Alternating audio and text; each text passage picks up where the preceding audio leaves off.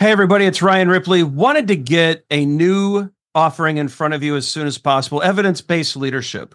And so, as you all know, Todd Miller, myself, and Will Seeley, we're big on evidence based management. We want to apply it to the leadership space. We all know that modern managers face complex challenges every day.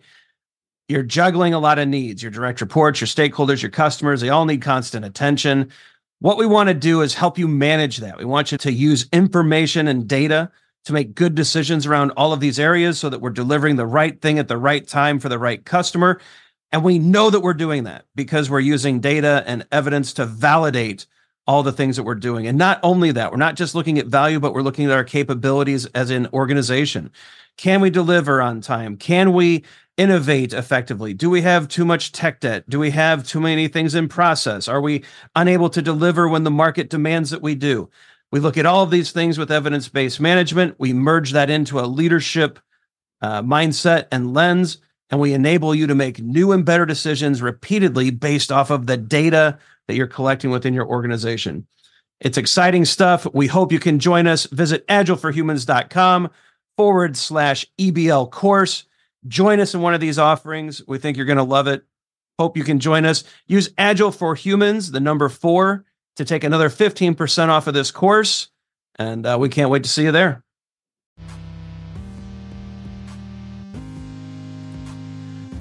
All right, we're back. It's another episode with Prateek. This time we're talking about applying flow metrics in the daily scrum. We should probably say the four flow metrics real quick as we get into this because people are probably like, what do you mean flow metrics? And uh, it's probably good to define your terms. And so the four flow metrics cycle time, throughput, WIP limits, and work item age or item aging, however you want to say it. Those are the four. Uh, what we're doing in this series with Prateek, we're first of all introducing Prateek to the Agile for Humans audience. He's going to be um, teaching a lot of courses and doing a lot of neat things with us. Uh, but secondly, we're trying to show, uh, since we have been on a push about story points and some other topics, how do you actually go forward and do probabilistic forecasting? And how do you use the flow metrics to your advantage, especially if we're saying not to use velocity. So, so if we're going to pull that out, we need to give you a solution to install. And so we're going to go event by event for a Scrum team.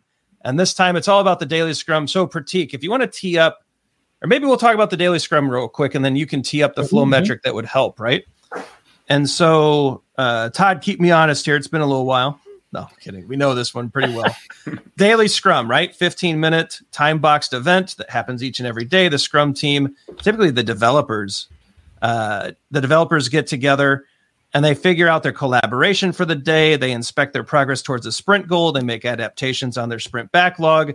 They figure out what can we do today to make some great progress towards our sprint goal and to make sure that we're still on track. Um, so it's a collaborative event. It's a discussion on how they're going to pair up, how they're going to work, if they're going to mob, if they're going to be solo, if they're going to help each other test, all sorts of discussions like that. At the end of 15 minutes, they have a plan for the day. They update their their sprint backlog. Everyone buys in, and they go about their day. So mm-hmm. Prateek, if you think about that type of daily scrum, and Todd, you as well, you're you're an expert in this space as well.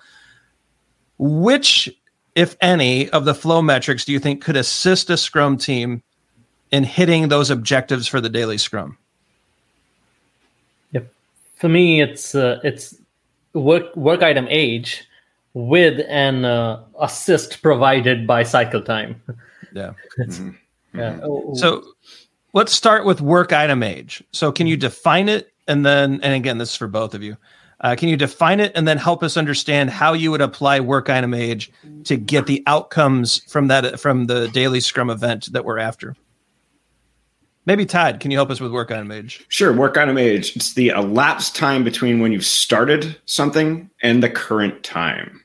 Yep. So from which you started and the current time, just a little bit of an FYI on this. It really is helpful in advance of using this, defining your starting and endpoints. right. meaning it it doesn't necessarily mean that you've started work on something if it's in your sprint backlog. Now that might be the case for you. I wouldn't recommend that. I'd say that you should figure your starting point out at the time for which you actively start doing your the work on it. So work item age, elapsed time between uh, the uh, uh, between when you started something and current time, it really is helpful to define when your starting point is and have a collective understanding of that as a scrum team uh, really before you start to kind of like even just like specifically say developers. Developers need to know when their starting point is. I'll stop there. Prateek i saw you laughing. Yeah well, well I was, it's so true though right? what i was trying to add uh, i was thinking about as you were saying that was those are literally the two data points you need for all flow metrics. Yeah. Start point end point. That's it. You know those two you'll have all your flow metrics so, for a new Scrum team that, that if they're like, hey, this is what we want to put, this is what we how we want to work. Do you guys have any kind of recommendations for establishing start point and end point uh, in a Scrum context? Would it be um, when it's pulled into a sprint backlog and then when it hits the definition of done? Is that is that reasonable, or would you think it would be something different? Or in progress to done, something like that? Or is it hard to say because it's so contextual? See, it if we, depends. If we, stay, if we, stay, quiet, you'll get to the answer, right? yeah, yeah it is, it's, it's very contextual, but I, I, I am with Todd on. I would try not to include that passive sprint backlog area yeah. uh, in your in, in your as within your start point because it's it's passive and you haven't really mm-hmm. the team hasn't really made an active pull transaction to pull yeah. to start work yet it, i don't think there's necessarily anything wrong with including it but as a starting point i probably wouldn't yeah, and I think for me to paint a really clear picture of this for people that are working, um, it, it's it's allowed. You can do it however you want. It. You define how you want to do this. But to me, most common tools come with a to do, doing, and done Scrum board. To me, I would start looking at work item age when something is actively pulled from to do to doing. Now, we view to do doing as done as a really immature uh, definition of a workflow.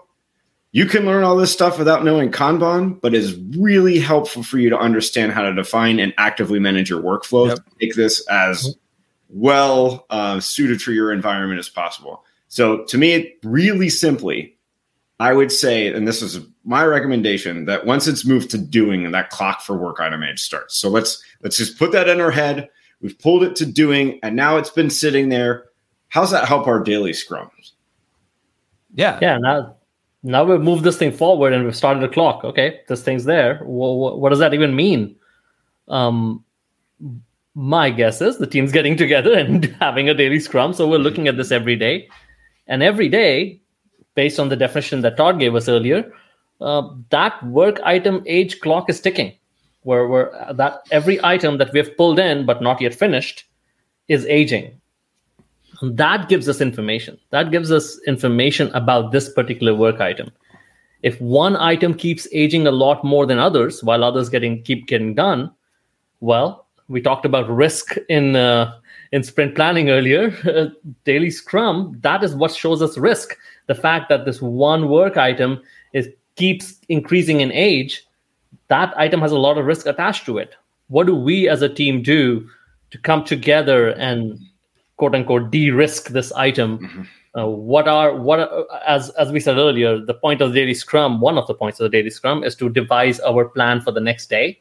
Yep. Um, what is that plan? How are we going to de-risk that item? Now, Prateek, something that you mentioned also at the beginning uh, was an assist from cycle time.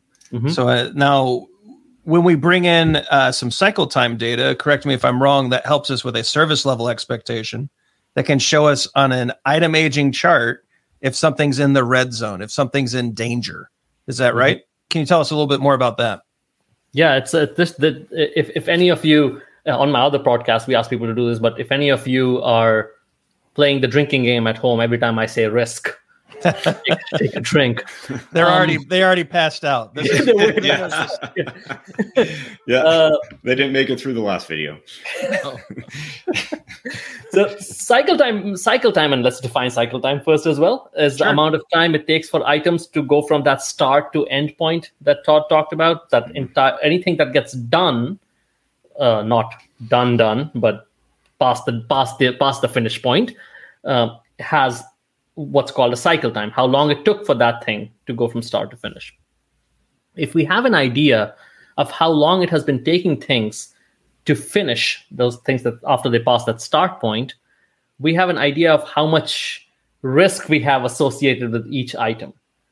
Uh, that service level expectation that you talked about, Ryan, that that service level expectation is our expression of we as a team believe that 85% of the time we get things done in five days or less, or 70% of the time we get things done in three days or less. Right. We put an expectation out there for our product owners, stakeholders, whoever it is, that this is what you should expect from us.